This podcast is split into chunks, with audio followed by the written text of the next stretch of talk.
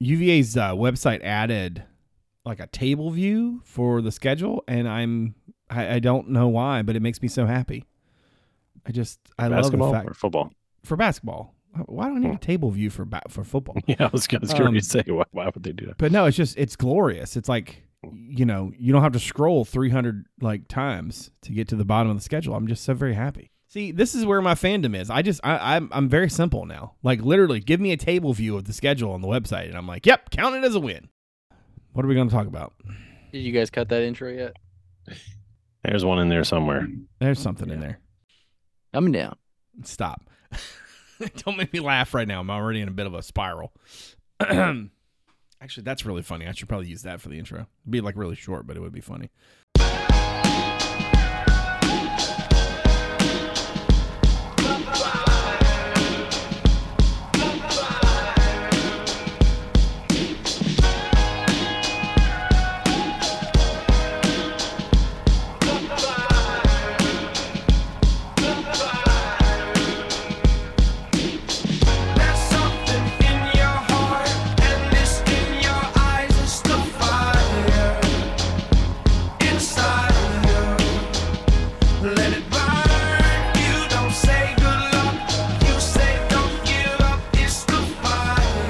Welcome, everyone, of to the CavsCorner.com podcast, CavsCorner.com, your source for Virginia sports. I am Brad Franklin, publisher of CavsCorner.com, coming to you live from the palatial Franklin States in the west end of Richmond, where it is Wednesday, October the 11th. Cavaliers coming off of an actual victory on the football field.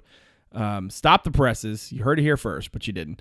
Uh, 27-13 over William Mary on Saturday. An interesting game for a variety of different reasons to send the Cavaliers at one and five into their bye week. We'll talk about the game. We'll talk about sort of where things stand. But more importantly, we are also going to transition over to basketball. Um, the Wahoos will open up um, their basketball season here very, very soon against, uh, well, technically, I guess it's on the schedule that they're going to have the blue white scrimmage on Saturday. But they'll actually open up on November the 6th, which is a Monday night in Charlottesville against Tarleton State, the Fighting Tevin Joneses uh, themselves. Um, but we will get into some, some, you know, preseason, like easing into the basketball waters, if you will.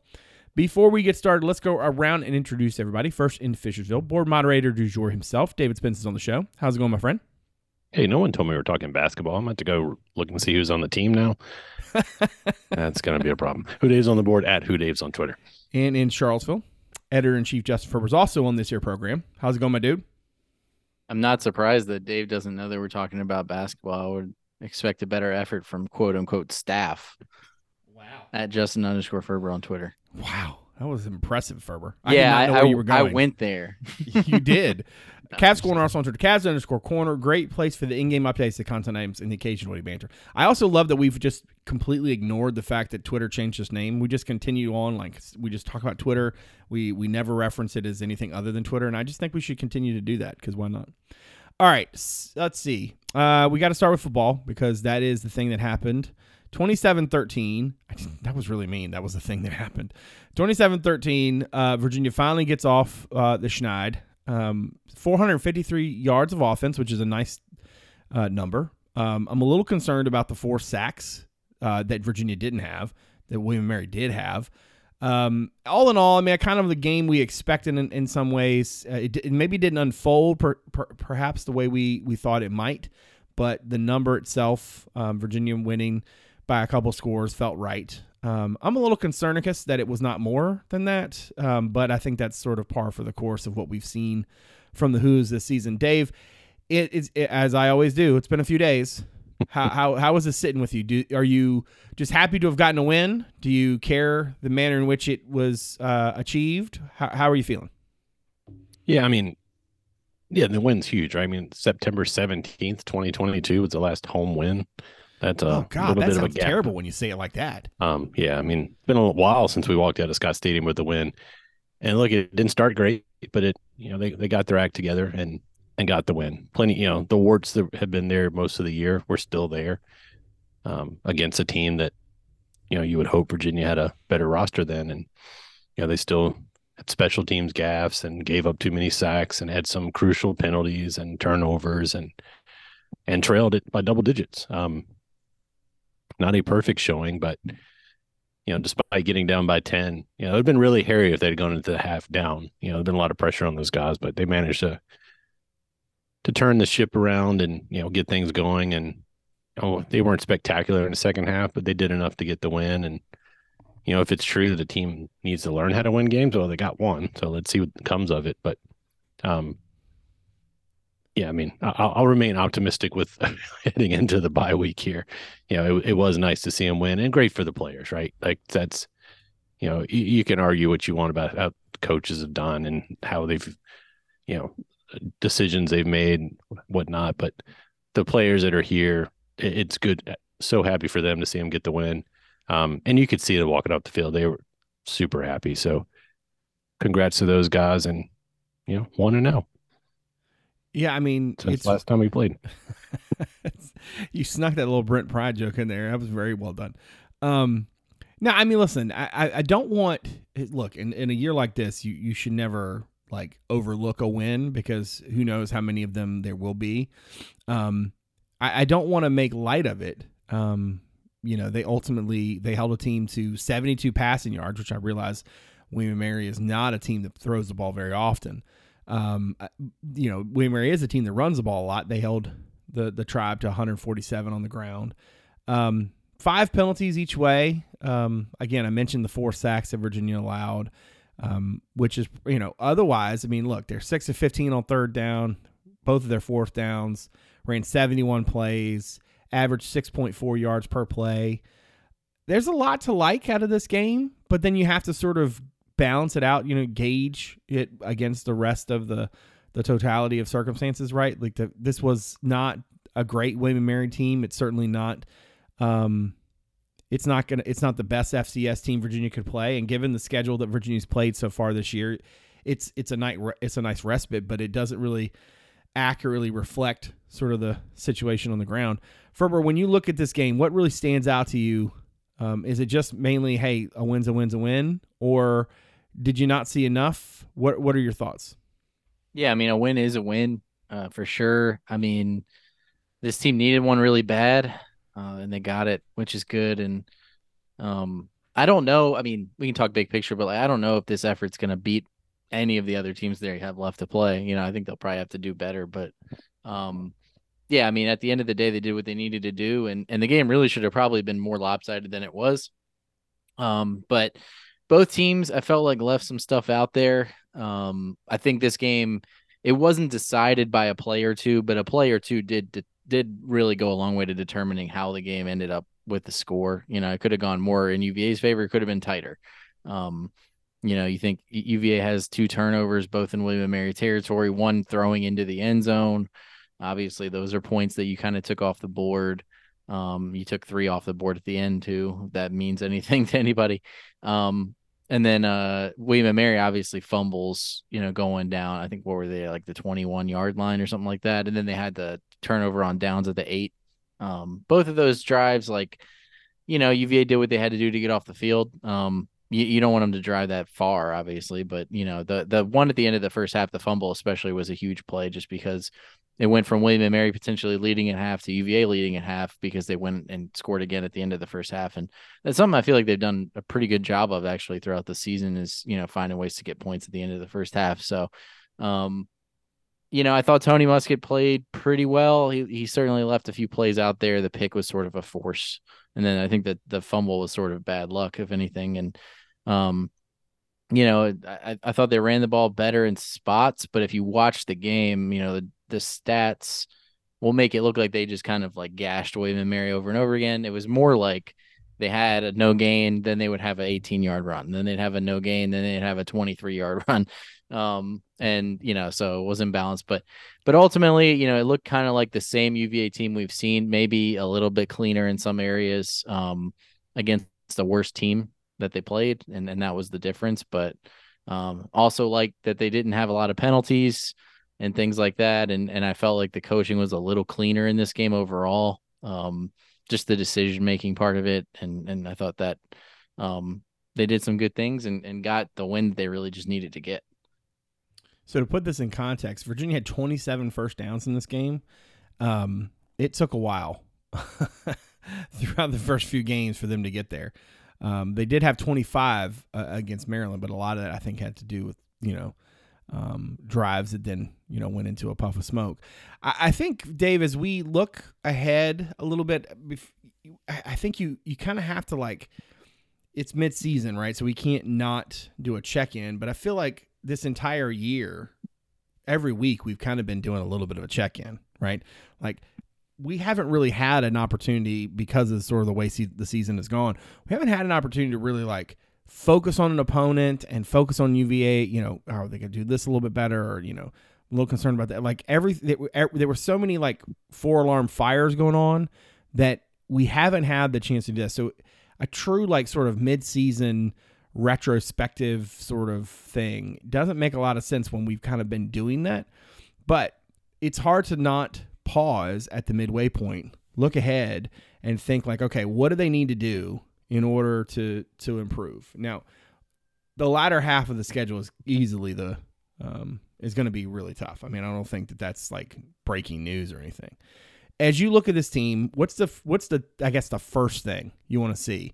Is it retooling something on the offensive line or figuring out some other um, sort of offensive line answers, including I think the scheme sort of reacting more to the um, lines issues? Is it um, defensively getting healthy? Like, what are what, what's your top thing that you need to see or you really want to see going into next weekend in Carolina?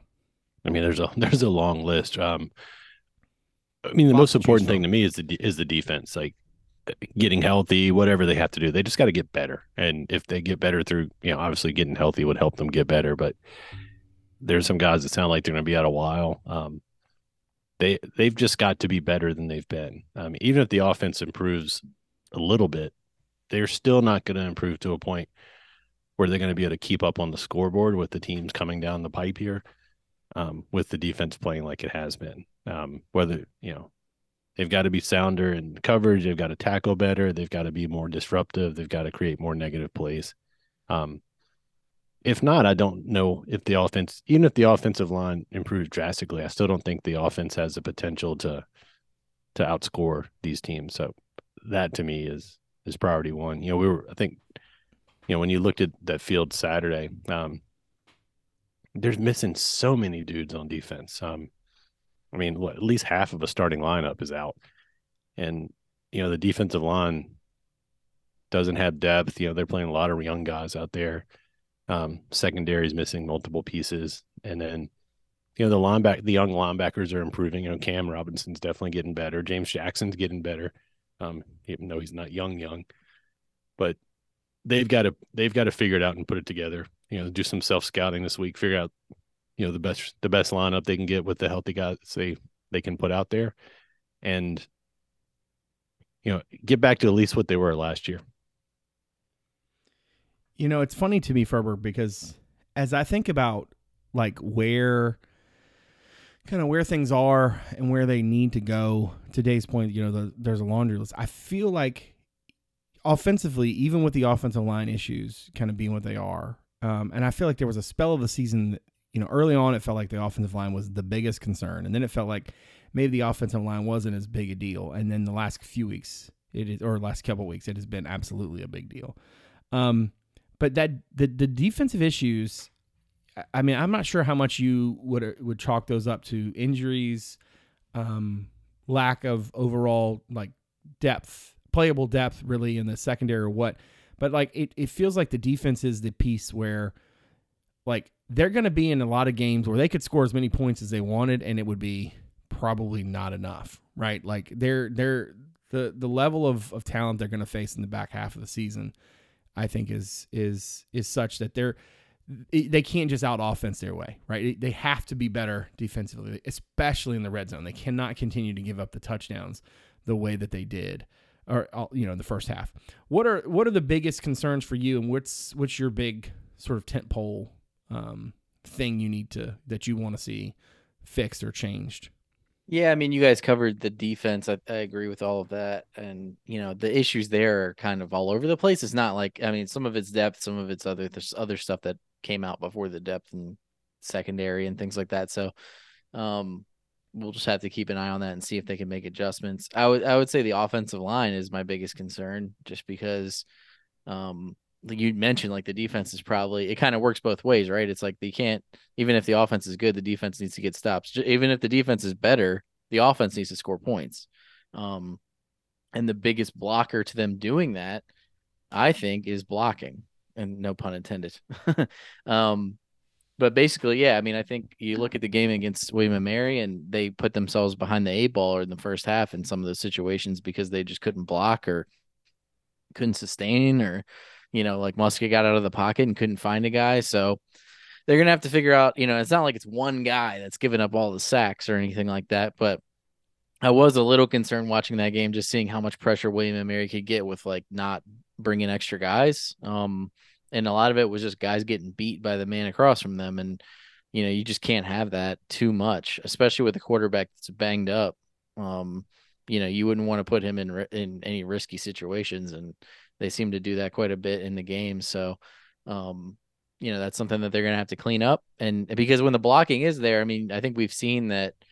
UVA only has really two key receivers that are making most of the plays, but those guys are still able to make plays, even though the defenses kind of know that's where they want to go with the football. So, I mean, I, I don't, I don't think that they're going to become a running team like all of a sudden in the second half of the season. Maybe they can do a little better there, but if they can work on the pass pro stuff, I think that that would be a big, um, help to where they are. And I, I don't know exactly what you do, whether it's personnel changes or just structural things with like the play calls and getting the ball out quicker or or what or getting the ball into space more or throwing more screens or something but they got to kind of uh, you know turn every every rock over and figure out if they can find something Yeah, and I don't know if he deserves a lot of applause given how they've played, but um, it was nice to you know we've had what two of the last three games we've seen changes on the offensive line. Didn't see a lot of that last year despite bad performance. Um, you know, obviously moving to Stevens to center has helped the line quite a bit. Um, and then this week moving Nnanna inside. I, I think I like him better at guard. Still trying to figure out that tackle position. You know, Chris hasn't played a lot of football, and it kind of it showed at times Saturday. Um, well then they also And- took Ugonna out like you know Yeah, yeah, And- and they started rotating um, furnish at the in there. and yeah and furnish. So yeah, I I do like Nnanna inside, and if they can figure out that right tackle spot, that'll help. It still won't be a all ACC line by any means, but you know it's it, it's better certainly. You know, and Boley struggled at times on Saturday. Now, and to William Mary's credit, their Yeah. ends are really good. the pious Yeah, dude for was giving him a tough time Yeah. But you know, Boley had that bad holding call that took back a touchdown. And then I think Muskett threw an interception on the next play. Um, that's correct and then obviously they gave up four sacks. So it's yeah, you're right. They they've got to get better too. I mean, it, it's kind of sad because you know Malachi and Washington and and the receiving corps, considering what we lost at wide receiver, those dudes are showing out like week in and week out. to D- to Ferber's point, um, in this game, Muskett seventeen to twenty six. 11 of those passes went to either Malik or Malachi, right? Yeah they're not Um, even like throwing to other guys really Yeah, I mean, I mean- nobody else had a target more than once. I mean, everybody else is one target. All of the other, uh, what is it, five, six guys. Yeah, but Gibson and Sackett, you know, they made they made use of their targets. That's for sure. Yeah, and I think those guys could come along. Um, Gibson seems to be a guy. He's on the field a lot, you know, so maybe the targets will come because you would think in the second half of the season teams are just going to start shading over Washington and you know. I mean, I think they kind of already are. I they'd be well, doing it by now. But I was gonna say, well, I Yeah. think Malik is just is just making is making them is just making better plays. and it's yeah, tough it's kind of hard to shade him because of the way he can move. He can Ex- move him around. Exactly. But- You can play him in the slot, and it's just harder to shade those guys in the way that you would like Malik or like yeah, like Malachi. on the Yeah, Malachi's outside. been getting a lot of that this year. He didn't get it on that touchdown. Um, you know, Travis is about to jump out of the stand pointing at him. Mhm. on that But you also can't like, you know, if you're a defense, you can't just be like, we're just going to worry about these two guys and like break our defense to, to cover two, gu- you know, because Right. then eventually Gibson's going to go for 10 for 160 or whatever, you know. Uh, he is my guy. but I mean, for- if you do that. yeah, for now, I mean, like they haven't even really had to get the backs too involved in the passing game. I know Kobe Pace has had some plays, but um, it's really been these two guys and, and Washington. I think I know that we've talked about him, but I feel like almost we're not talking about him enough. like, yeah, he's having just an absolutely absurd season. Yeah, I mean, and he's so consistently doing it too. I mean, I guess against Tennessee he didn't do a whole lot, but like every game since then, it's been the exact same performance, pretty much, right? Like, Yeah. somewhere between five to ten catches for like hundred to 170 yards and a touchdown. You know, every Yeah. single week. Yeah, I think we Muskett deserves some credit too. Like you know, two weeks Yeah. ago was a big discussion whether he should be the starter, and he clearly, you know, he, he's clearly a good, very good quarterback. Um, considering the level he came from, he's he's played well two weeks in a row, um, coming off the injury, and you know, I think he understands the offense. He's he's not quite as mobile as Colandrea, but um, you know, he Nifty works. little man. spin move though. Yeah, that was pretty nice. you know, I think I can't remember if we talked about it in person or I texted it during the game, Justin. But there, it, it does feel like you know if this offensive line was better, Muskett would be obviously a little better. But He there would is a be part of me that wonders if Colandrea looks a little more dynamic with this offense because of the way they he kind of call. You know, he's going to look one read and run versus Muskett kind of going through the progressions. But Yeah, Muskett's kind of more sitting in the team. pocket and surveying the field. And with Colandrea, I think he's doing that, but they also kind of, and to the coach's credit, I would say like put him in a position where they made it a little bit more straightforward, where it's like get out on the edge, get out of danger, especially when you don't have a backup for Colandrea really, besides Brosterhous. Um, Yeah. Get out of the pocket. If you don't see it, run, and when you run, get down. um, you know, and he still took some big hits. Uh, I mean, it is a shame how much Colandrea is pouting on the sidelines, though, isn't it? yeah, he does. He certainly. I mean, like any worry that he's like upset about this or whatever is is misplaced because he's he's definitely like locked in. I Um, watched. I probably spent several minutes of the game just watching him on the sideline. That guy Yeah. is into it. Yeah, now it doesn't mean it means anything. It's just fun to see. Yeah, exactly. Yeah, eh, for sure. And and honestly, that was one of the things that like I, I don't know that they called it because of this, but I think like going for it on the fourth down with Brosterhous and the QB sneak, like that fired up the sideline. And that's something I might not have noticed if I wasn't in the box. Um, but like uh, when he came over to the sideline, like everybody was like super fired up for him to get the first down. Um, and, and that was like, we haven't seen them have that kind of energy really. Um, so that was good. And that kind of shows you what, uh, being aggressive can do. And you must get after the game. Like, I don't think he meant to do this, and I, I hope you know I'm not throwing him under the bus for this. But I was, you know, we were talking to him, and he was saying like, somebody was like, "How do you feel about getting to go for it on fourth down like a couple times?" And he was like, "Oh, I'm really excited about it. I'm I'm really glad that Coach Elliott had faith in us to get it on fourth down in this game." Like, nice. I don't think he meant to say it in a way that was like critical of what happened the week before, but that it might have just kind of It slipped was out. clearly on his mind. Yeah. yeah, fair. I hey, it thought was that on all of our minds. Anybody like I feel bad because like I went on that rant last week. Um, what did Kyle call me? It was like it was I was I was heated or overheated or whatever. Um, but yeah, no, the the aggression piece of it, and this kind of leads to sort of where I wanted the last part of the football conversation this week to go.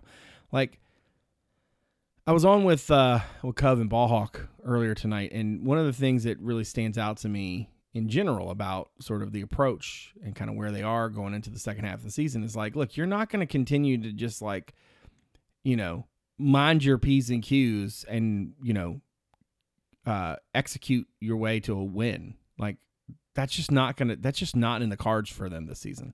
And I feel like I'm not saying go for it on your own 11 yard line in the first quarter, right? But like you're to have to be the aggressor. And every game that UVA goes into, probably from here on out, they're to be the underdog. So you might you have nothing to lose. So just go out there and be aggressive. You know, put put the game in the hands of the kids. Give them the opportunity to um, to do what they do. And I feel like these guys respond so much better when the coaching staff is having faith in them as opposed to, you know, pooch punts and all that nonsense. Like, I, I think if there's anything that I want to see in the second half of the season, it's I want Virginia to be consistently aggressive um, and you know not overly so. I don't want them to to to sort of do it to their own detriment, but I do want them to be consistently aggressive. I think that should be the mindset of the team. Um, this whole not to lose stuff is just not. It's just not going to get it done. It, it, it, it- that ain't it. Um, do you guys have something that you eh, something comparable, or do you just sort of agree that they've got to be more aggressive? I just hope they are. I don't know that you know it's going to affect results if they go for it one extra time, but Well, for me, it's not Um, even just like going for it on. it's a mindset. It's a Yeah, it's a mindset, right? Exactly. yeah. You got to push the ball down the field. You know, you can't come out there being conservative. Um, I, I just don't and that's the thing that kind of well that's the thing that kind of gets me about it happening in this game and I, I think it's maybe it could be sort of a hey like you know we we probably should have done it a couple more times last week. Let's not do that again. Or it could be a function of the opponent where they're like we're gonna get it because it's william and mary. Like you know you have to have that same mindset against unc or whoever because um you know the opportunities like to score. I mean how many opportunities has this team had to score per game? Like four? Um because they're not hitting like huge plays for touchdowns. So i mean you got to cash in on at least three of them probably four you know if you're going to score a lot of points and you know sometimes you got to sometimes you come up a yard short on third down it's like you got to just get that yard to get points Yeah, Sparks is going to punt five yards. You might as well go for it every fourth down. yeah that was so wild I don't- what was up with Sparks this week. I got like been the one consistent part of special teams, and he had just a a croaker of a game. Um, I thought the first one was bad until the second one. The second one was an all timer. You know, you see where they're lining up. The chain guys didn't even have to move. Oh, They're they just turn and go the other way. it's crazy. All right, let's uh, switch over to basketball. Uh, much happier environs. Um, uh, intriguing people and will be very happy. that one guy on Twitter would be very excited that we talked basketball finally. Um, it wouldn't it be really weird though if we just like had a whole basketball podcast in like early September. Anyway, all right. So the blue white scrimmage is on Saturday, and thereafter, obviously, like I mentioned, Monday, November the sixth, Virginia opens seven o'clock on, um, I guess it's ES what used to be ESPN three, um, against uh, Tarleton State. Um, they then get um, to go to Charlotte to play Florida several nights later um, come back home for North Carolina A and T, and the thing is off and running. Um, overall, I think I, I think that this is a very like a, ex- like I feel like a basketball tends to do this sometimes where they it just looks interesting, right? You're not really sure. Like I think last season was this way. Um, this year you finally you know Kihei Clark is no longer on the roster, so there's no you know there is some change in, terms of the way it'll look right off the bat. Um, but there's a lot of intriguing pieces. One, because Virginia has so many new faces, and two, you're you're sort of looking at the guys that were there last year, and there's varying degrees of sort of like either heightened expectations or even just different expectations. Um, I, I kind of want to go roundtable on this. Um, what are we most excited about overall? Um, I, I since I just came up with that, I, I don't. I'll, I'll start. For me, it's not even just seeing uh, Reece Beekman back in a Virginia jersey, but like watching it be his team. Um, that's something you know we've talked a lot over the years about the way that, that Tony wanted to play Reece and and Kihei together, and we've we had had you know at different times, you know, real hot takes about whether that should be a thing or not be a thing, or maybe they should do it more, maybe they should do a lot less, whatever. It it is now unquestionably Reece's team. It's got to be his team. Um, and I'm just really excited to see what that looks like. Um, I, I think he he's always had a quiet confidence about him, but he's never, and he certainly has been a you know a big time performer, but he's never been a very vocal, you know, um, sort of guy. He's not somebody who sort of you know commands a huddle, um, or at least from the outside looking in. It's going to be really interesting to watch this year to see him, you know, ascend to that that sort of position with the team. Uh, Ferber, let's start with you. What what are what's something you you're really looking forward to this year? I mean, as always, when it's a new team, I look forward to the new guys, right? And this year, there's a bunch of them. I mean, you got how many transfers? Four. Um, is it four? Rohde, Minor, Yeah, four. Groves, Harris. Harris, and then four. Okay. Um, yeah, I mean that's a that's a really interesting group. I think all those guys are gonna contribute, a, you know, at least a decent amount. Um, and at least two of them are gonna be, you know, guys that I think are counted on, maybe even beyond this season, and especially in Rohde's case. But um, yeah, those guys, and then the freshman group that they brought in, especially Gertrude and Buchanan, just because I don't think I think we're all on the same page. Robinson's not going to play, but and and Bliss. Um, I always forget he's there. like I looked at the roster the other day for the thing I wrote and was like, oh, um, but yeah, I mean, I think I'm I'm interested to see how those pieces fit together. And obviously, there's a learning curve with the pack line. We talk about that all the time when they add new pieces, but you know, they've added some veteran guys that maybe can pick it up a little bit quicker. And we've seen some veteran transfers sort of work their way into the lineup really quickly, sometimes by virtue of, you know, necessity. Like I'm thinking of like Armaan and Jayden Gardner and those guys. And, and then other, other times, like, you know, a guy like BVP can come in and earn his minutes and get those minutes. Um, so I'm interested to see how this group kind of fits together. And then, you know, obviously what the rotations look like and all that stuff. And, you know, there's I'm sure there'll be a lot of questions about like how will they structure the backcourt and all that different stuff. But I'm excited to see these new guys because um I know that UVA wasn't considered like a huge winner in the transfer portal, but I actually kind of think that they might have done a sneaky good job um, of acquiring talent this this time around. What do you think, Dave? Yeah, I mean, I would have said Reece, but Brad already said that. So I'll go and and Justin said the first years. I'll go with the second years. I'm excited to see. You know, I think Ryan Dunn and Ike McNeely are going to play a very big role in whether this team can, you know, what the ceiling for this team is. Um, you know, IMAC showed up pretty good as a freshman. Um, if he can make a jump, you know, he, he's a great shooter and he's more athletic than people think, and you know, gives you another scoring scoring option. Can play one to three in the offense. Um, excited to see him, and then obviously Ryan Dunn. Like, in this this could be his DeAndre Hunter year, right? Like, I think we're all expecting huge things from him, and it's going to be fun to watch because that that dude can guard one to five. Um, and then you know the other second year, you know the redshirt Leon Bond. Um, I don't think he gets discussed enough because I don't kind of I don't think any of us know where he fits in because of his size. You know, he's kind of an undersized uh, power forward, but God, he's athletic. So those three guys with the rest, I'm like, it's a very fun roster overall, and I think we kind of hit on it because there's plenty of stuff to be excited about. But I would say, like Reece being back, because when you start looking at this team and all the lineups, that having Reece Beekman back is so huge, right? Like Right. that's got to be number one. my second one then would be Blake Buchanan. But I, I don't think that we've we've seen Tony um, do a lot with with rookie big men. Um, uh, you know, and I, I just think that this kid's potential to be an impact player this season. Uh, Ferber's sort of lineup piece really, I think, did a nice job of of kind of highlighting this. Like his his, but if it's not just like a potential in terms of his own playing ability, it's also like the potential for what it can mean for the team.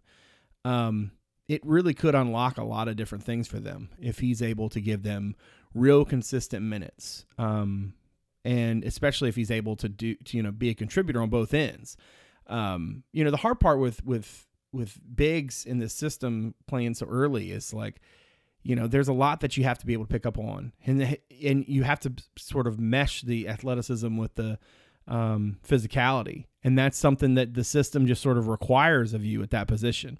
You know it's a little more forgiving for you know maybe lighter guards or guards who can't um, maybe who can't play as physically on the ball right especially if they've got any length to them um, but man, for big, you got to be able to get down that lane, bro. Like you got to be able to move and you got to be able to hold your position. You got to be able to rebound. And I think this kid is a from a physical profile has a lot of what I think people were hoping that Poppy would be. Um, you, you guys remember that summer, like after they got him, and then he like kind of went off a little bit in that FIBA tournament, and I think everybody sort of expected he was just going to kind of roll into town.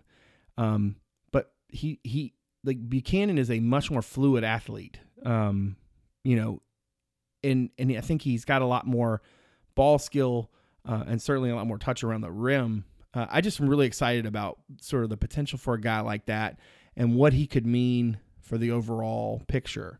You know, I don't expect him to be, you know, like super heavy minutes, but I do think that he could give him some really important minutes, uh, and that burn could be, you know, I could see him sort of growing it as time goes because, you know, the hardest thing for a kid, I think, in a lot of ways for Tony is to earn that trust with him right away, right? You see some guys who did it, um, but very few bigs have been able to really cement that really quickly. So I'm really curious to to watch I'm- Buchanan. I'm pretty sure every big since Jared Reuter is redshirted. Yeah, I mean it's it's been a it's been a lock, right? And I, And I mean, I might be thought- forgetting somebody, but I think that's like every single big almost. Yeah, and so. and even the dudes we thought would be guys who could contribute early, like they end up becoming um, you know a redshirt candidate. Which in a lot of in a lot of those situations I get. Like I'm not knocking it, right? I'm just and it might like, speak to those players just as much as it speaks to and what they brought in versus like Tony's, you know, decisions. If You're that right. makes Totally sense. Like, agree. I mean, if I mean, they, he brought in Joel looks Embiid, he wasn't redshirting. Yeah. you know what I mean? Yeah, but Bu- actually, that actually maybe he would have. like, who knows? Physically Buchanan is yeah, he's got more muscle for his size than any big he's he's gotten, despite I don't think he's the highest rated big. I think Traudt was, right? Yeah. Um maybe Who? even Toby. Yeah, yeah. Artist formerly known. just kidding. That's well all right. played. Redshirter. Um Somewhere yeah, in Omaha or middle of yeah. America or whatever. I mean Buchanan, like to me, it looks like a freshman who can play. And honestly, not that I expect him to, but Robinson looks a lot bigger than I thought he was too. It's like I mean, I think when we heard of the Robinson commitment, I was like, that's a little bit of a stretch. And now I see him in these videos. I'm like, what did that dude do between that high school film I saw and now? Um, but speaking to Buchanan, like, man, I'm looking forward to seeing him play, but he's going to have to play, right? Like, because if there's a weakness on this team, it's it's the big man. Um, Yeah, I mean, when I was doing the lineups, I really didn't see an alternative. Unless you're like Jake Groves is going to be a five. Like I, I just don't see. yeah, that. I saw As- enough of that last year. Um, Yeah. Well, I, I think to to your point, Ferber, I think they could.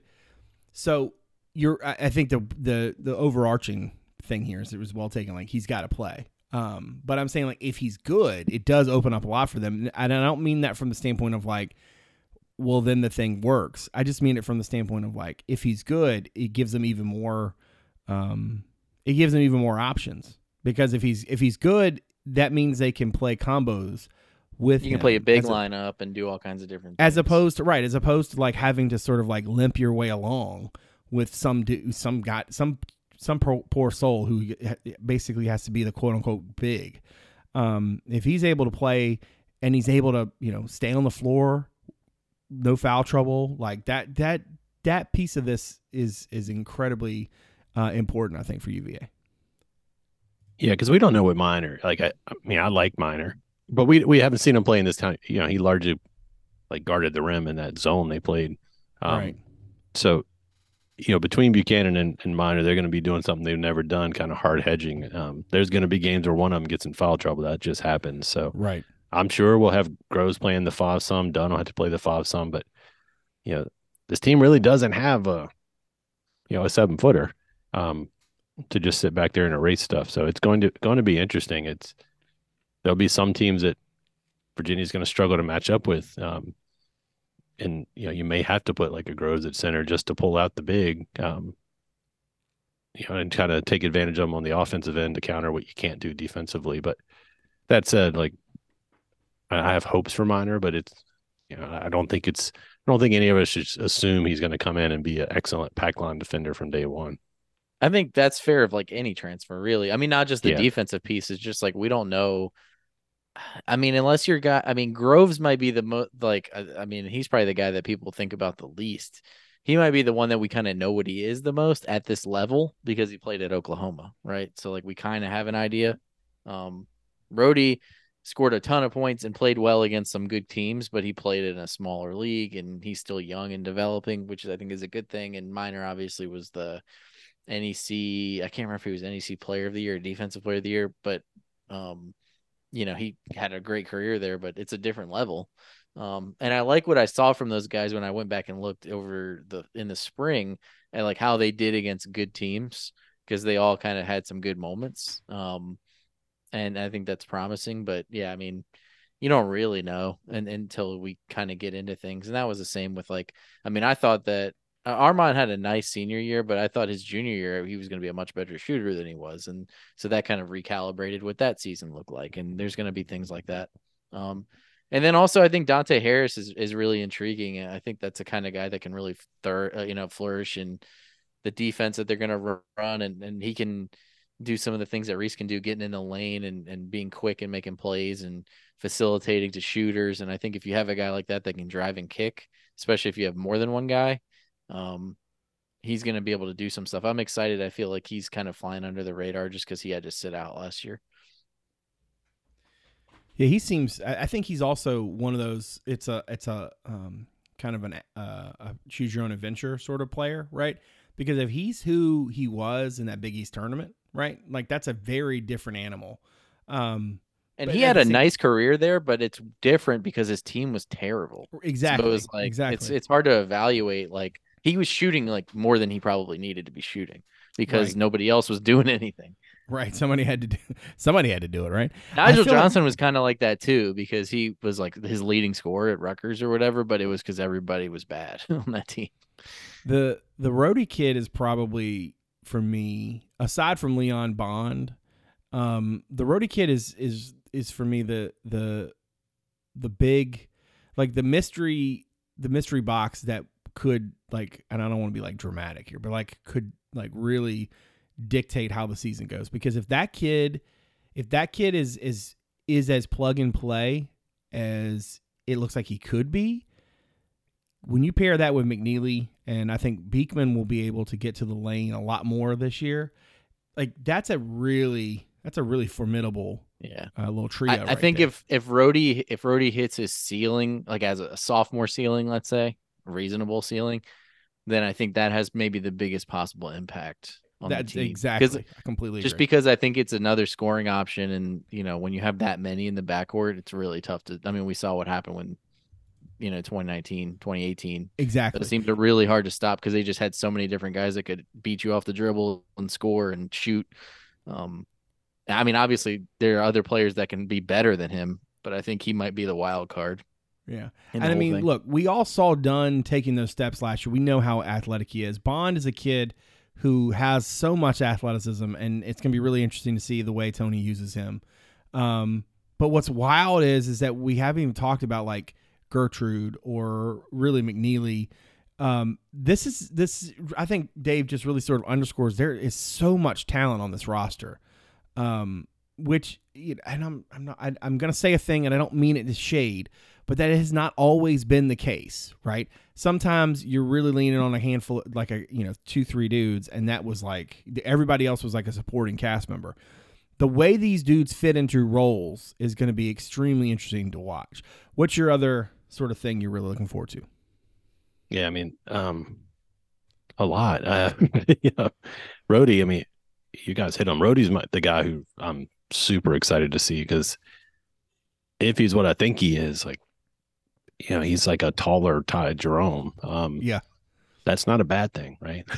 Give me, give me three of those, and we'll figure out how to make it work. But yeah, I think, but that kind of goes what you're just alluding to, like this lineup and Justin's piece today was talking about there's so many lineups this team can put out.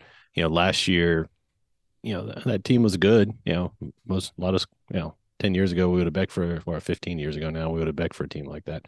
But um I do think this year's team has got a lot more if everyone's who we think they are, this team has a lot more lineup versatility than we've seen since probably the champion, you know, 2019 team. Um, just because there's so much you can do. There's not going to be, you know, Virginia's had teams that matched up really well against guys with bigs, you know, teams with bigs and struggled against small ball teams. Um, if anything, I think this team against small ball teams is going to be a problem because then you can play Ryan Dunn at the five and Rohde at the four, even, you know, and and do some really crazy stuff. Um, because you know between Harris and Beekman in the backcourt, you're going to lock up a lot of guys, and you know Beekman's got the the length to to guard a three, and if McNeely can kind of let McNeely handle the other guy, so there's a lot of versatility. Um, and I don't think you know Tony is. We always talk about Bennett and kind of settling in, into his rotations. I think this might be a year where it takes a long time to settle into a rotation because it's going to change night in and night out. Um, and there's players on this team are capable of getting hot and demand, you know, staying in the game for a while.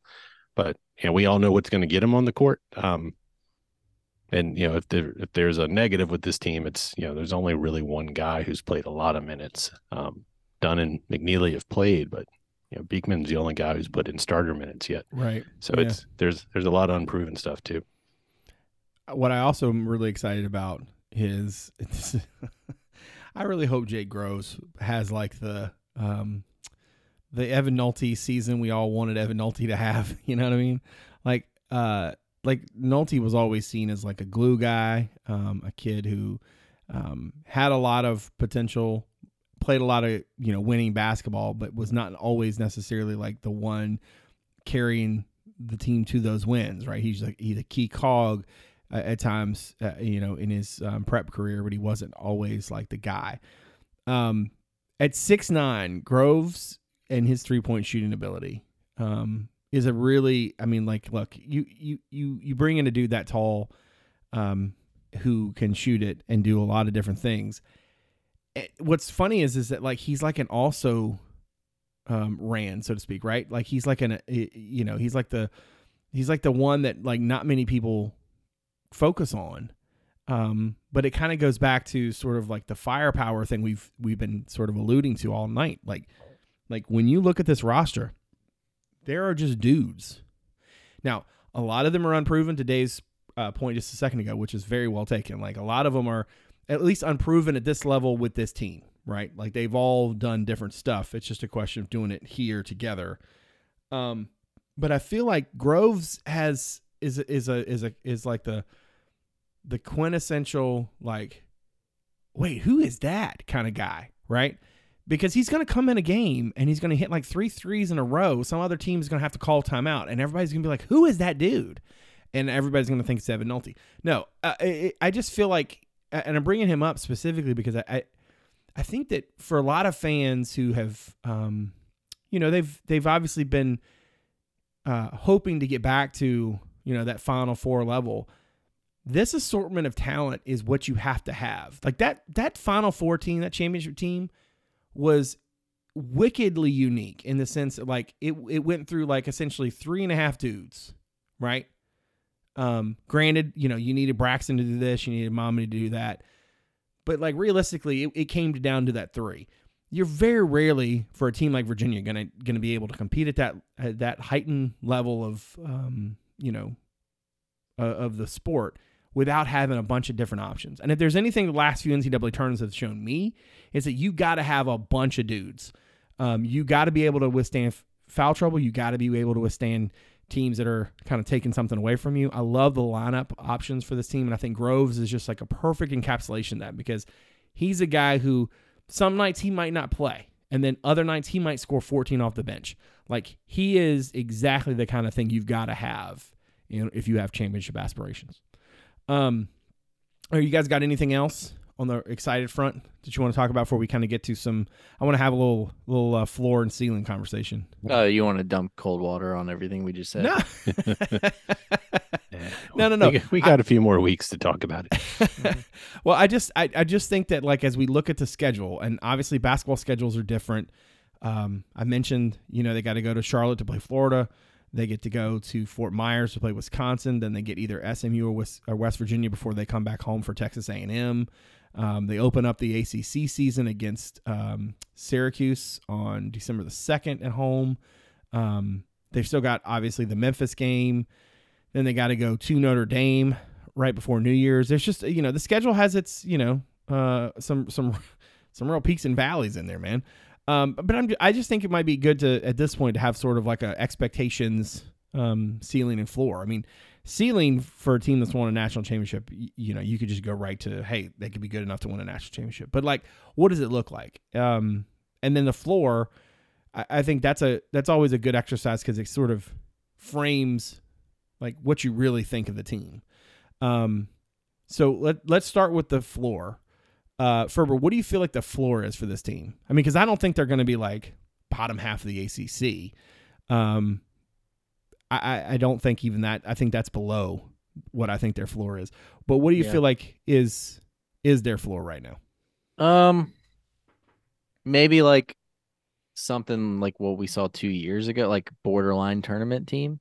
Like either they barely get in or they barely miss.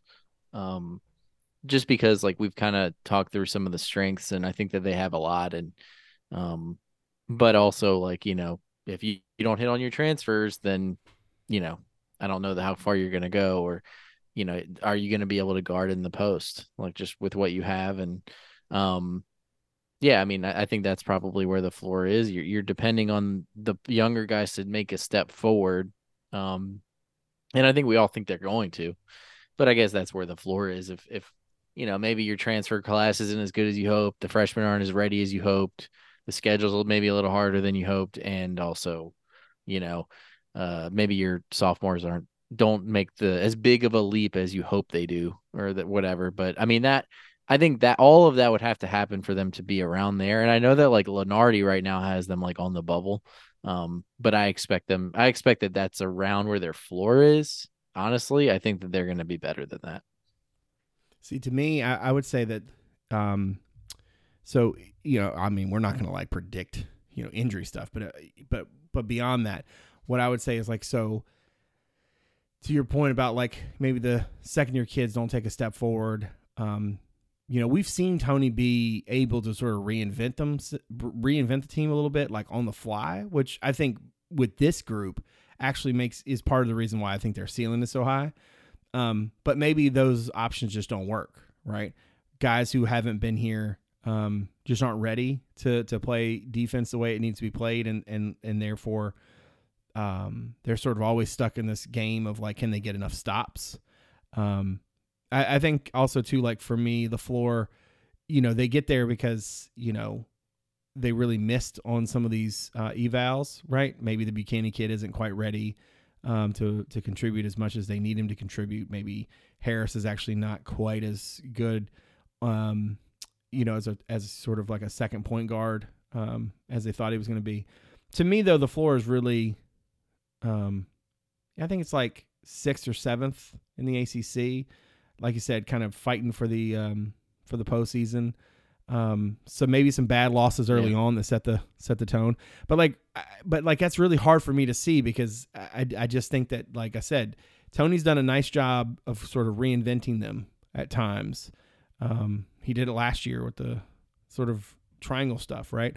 Um, so I'm really curious to see when you have all of these different skill sets that you can use.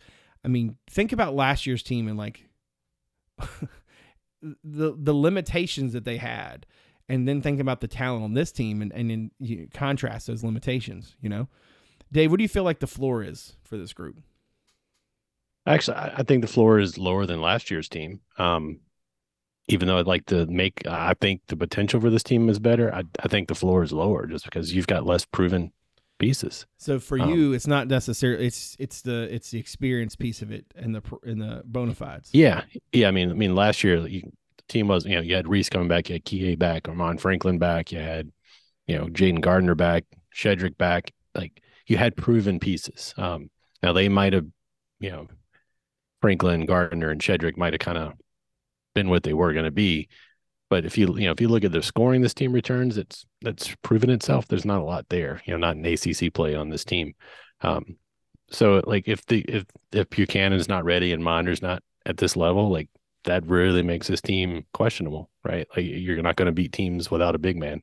Right. Um, so like, look, I'm not saying I think it's that way, but there, I I would I would say the floor is definitely lower than last year. Um, yeah. you know, if if those guys aren't what we think they are, and if you know Rohde's not ready, and you know, I still think the guard, you know, if Harris isn't able to score and Beekman's not a better offensive player, this team could struggle to score points. Um, I don't think they will, but the potential exists. So, and that's the exercise we're playing, right? So, yeah, that's a that's a fair point though. Your your your use of proven for that trio of guys you talked about from last year. I don't.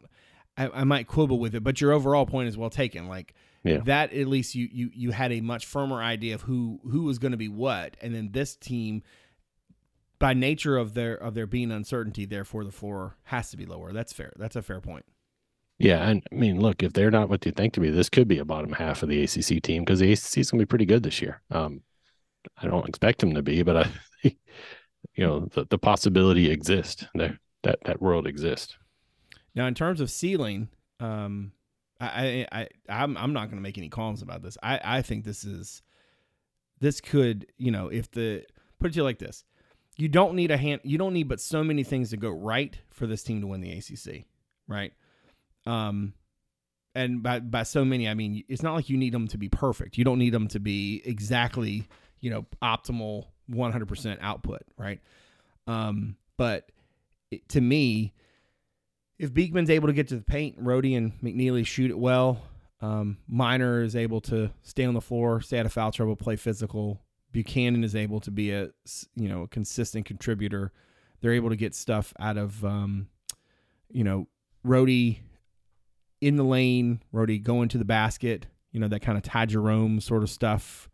Um, if they're able to get Dunn and and and Bond both kind of moving in, in the right direction, getting that momentum in both of their situations. I mean, like this team is, it, I mean this this is legitimately I think a top ten team. I, I think ceiling for this group because of the mix of potential scoring and because of the mix of athleticism. Um, I mean, you're absolutely in the conversation for, um, you know, our third you know weekend now all of those kinds of prognostications are just foolish because the NCAA tournament is crazy. So like I'm not going to be like, "Oh, Final 14, book it." Like I just think that that's a little bit too simplistic. But I do think that when you think about the best teams, like th- this team has a ha- has a potential counter again, uh, you know, in terms of their ceiling. This team has a potential counter for for a lot, especially if we're going to assume again, if the ceiling, you know, we're talking ceiling, that the um, the pack line is is optimal, right? That guys are able to fill the roles and they all sort of mesh together. Dave, would you agree with that? That that is the ceiling for this team, or do you feel like it's it's slightly lower than that?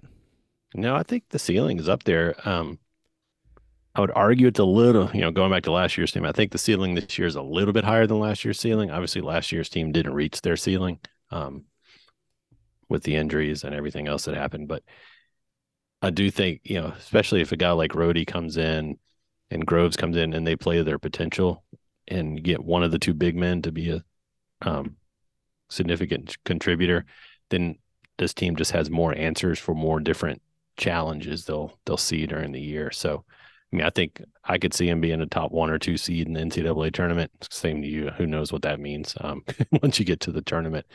But you know, ACC tournament team, sure, they've got all the talent. You know, if if everyone's what we hope they can be. And we haven't even talked about like Gertrude. I mean, that dude, that dude might be the most athletic guard we've had since Justin Anderson. Um, there's pieces on this team, that's for sure. All right, Ferber, close this out. What do you think the ceiling is? Yeah, I mean, I think you guys are right there. Um, I would say like top ten ish, uh, ACC regular season champs, and then you know, like the, like you said, the two postseason tournaments. I don't like to prognosticate how far you get, but I think like the regular season is where you can do more projections. And I, I don't know that I would pick this, but I think like you know, like Dave said, there's more uncertainty this year than last year, so it kind of lowers the floor. But I also think it raises the ceiling. Um, you know, we don't know how good Isaac McNeely is going to be. We don't know how big of a leap Ryan Dunn's going to take. And, you know, maybe they hit on most or all their transfers and one of the two freshmen is able to come in and play right away and do something for you. And then all of a sudden you got something. Um, you got depth, you got different lineup combinations, you've got some shooting, you've got athleticism, you've got defense. Um, you can play big, you can play small. Uh, the ACC is going to be probably better, but also I think like the schedule that UVA got is pretty favorable. Um, you know, the non-conference schedule I think is is challenging. Um, but I I think like the ACC schedule, like the first half especially, they have a chance to kind of do some work, and um, then it kind of builds to a crescendo at the end with some big games. But um, ultimately, yeah, I mean, I think that Tony has shown that he can he can make a team greater than the sum of its parts, and I think the sum of this group's parts could be a pretty good anyway. Um, I think I would take this team without having seen them over last year's team for sure.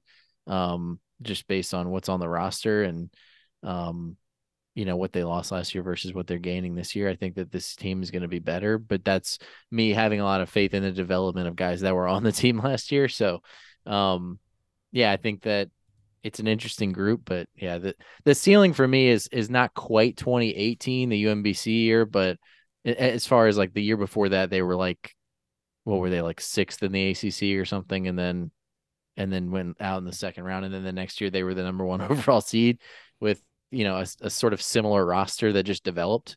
Um, Right. with young guys that kind of got into bigger roles and things like that, and then Dre's emergence. I think I don't think I would go that far with this team, but I think I think they can certainly be better than they were last year and be right there in the ACC race and have a top. I don't know if I would say like one seed, but maybe like more of like a two, three, four range seed. Um, yeah, I guess what were they a four this past year? So yeah, maybe like two or three seed ceiling, I would say. That's fair. Well, we will have several more weeks to talk basketball before it all tips off uh, in November, but going to be a fun ride and certainly will be interesting to see how it all shakes out. So um, join us as, as we go along this journey uh, together, uh, starting real soon. All right. If, uh, unless there's anything else for the good of the order before we wrap up this week, hearing, hearing no uh, recommendations, I'll uh, take us out. If you are somebody out there who found the podcast through the website, thank you very much for giving us a listen. If you don't mind, look us up on Apple Podcasts, Spotify, Overcast, or wherever it is that you get your shows. And if you're so inclined to give us a rating or review, we'd appreciate it. If you're somebody who has found the pod but hasn't given us a look at the website yet, you can check us out at cavscorner.com. It's bye week, so we got a lot of basketball stuff flowing in. We'll have more basketball stuff flowing uh, here soon, and obviously football will pick up again next weekend in Chapel Hill. I want to thank all of you out there for supporting the show, and of course, I want to thank Dave and Ferber for getting graciously of your time as always. I very much appreciate all they do. So for David Spence and Justin Ferber, I'm Brad Franklin, publisher of CavsCorner.com. Thanks for coming out. See you soon.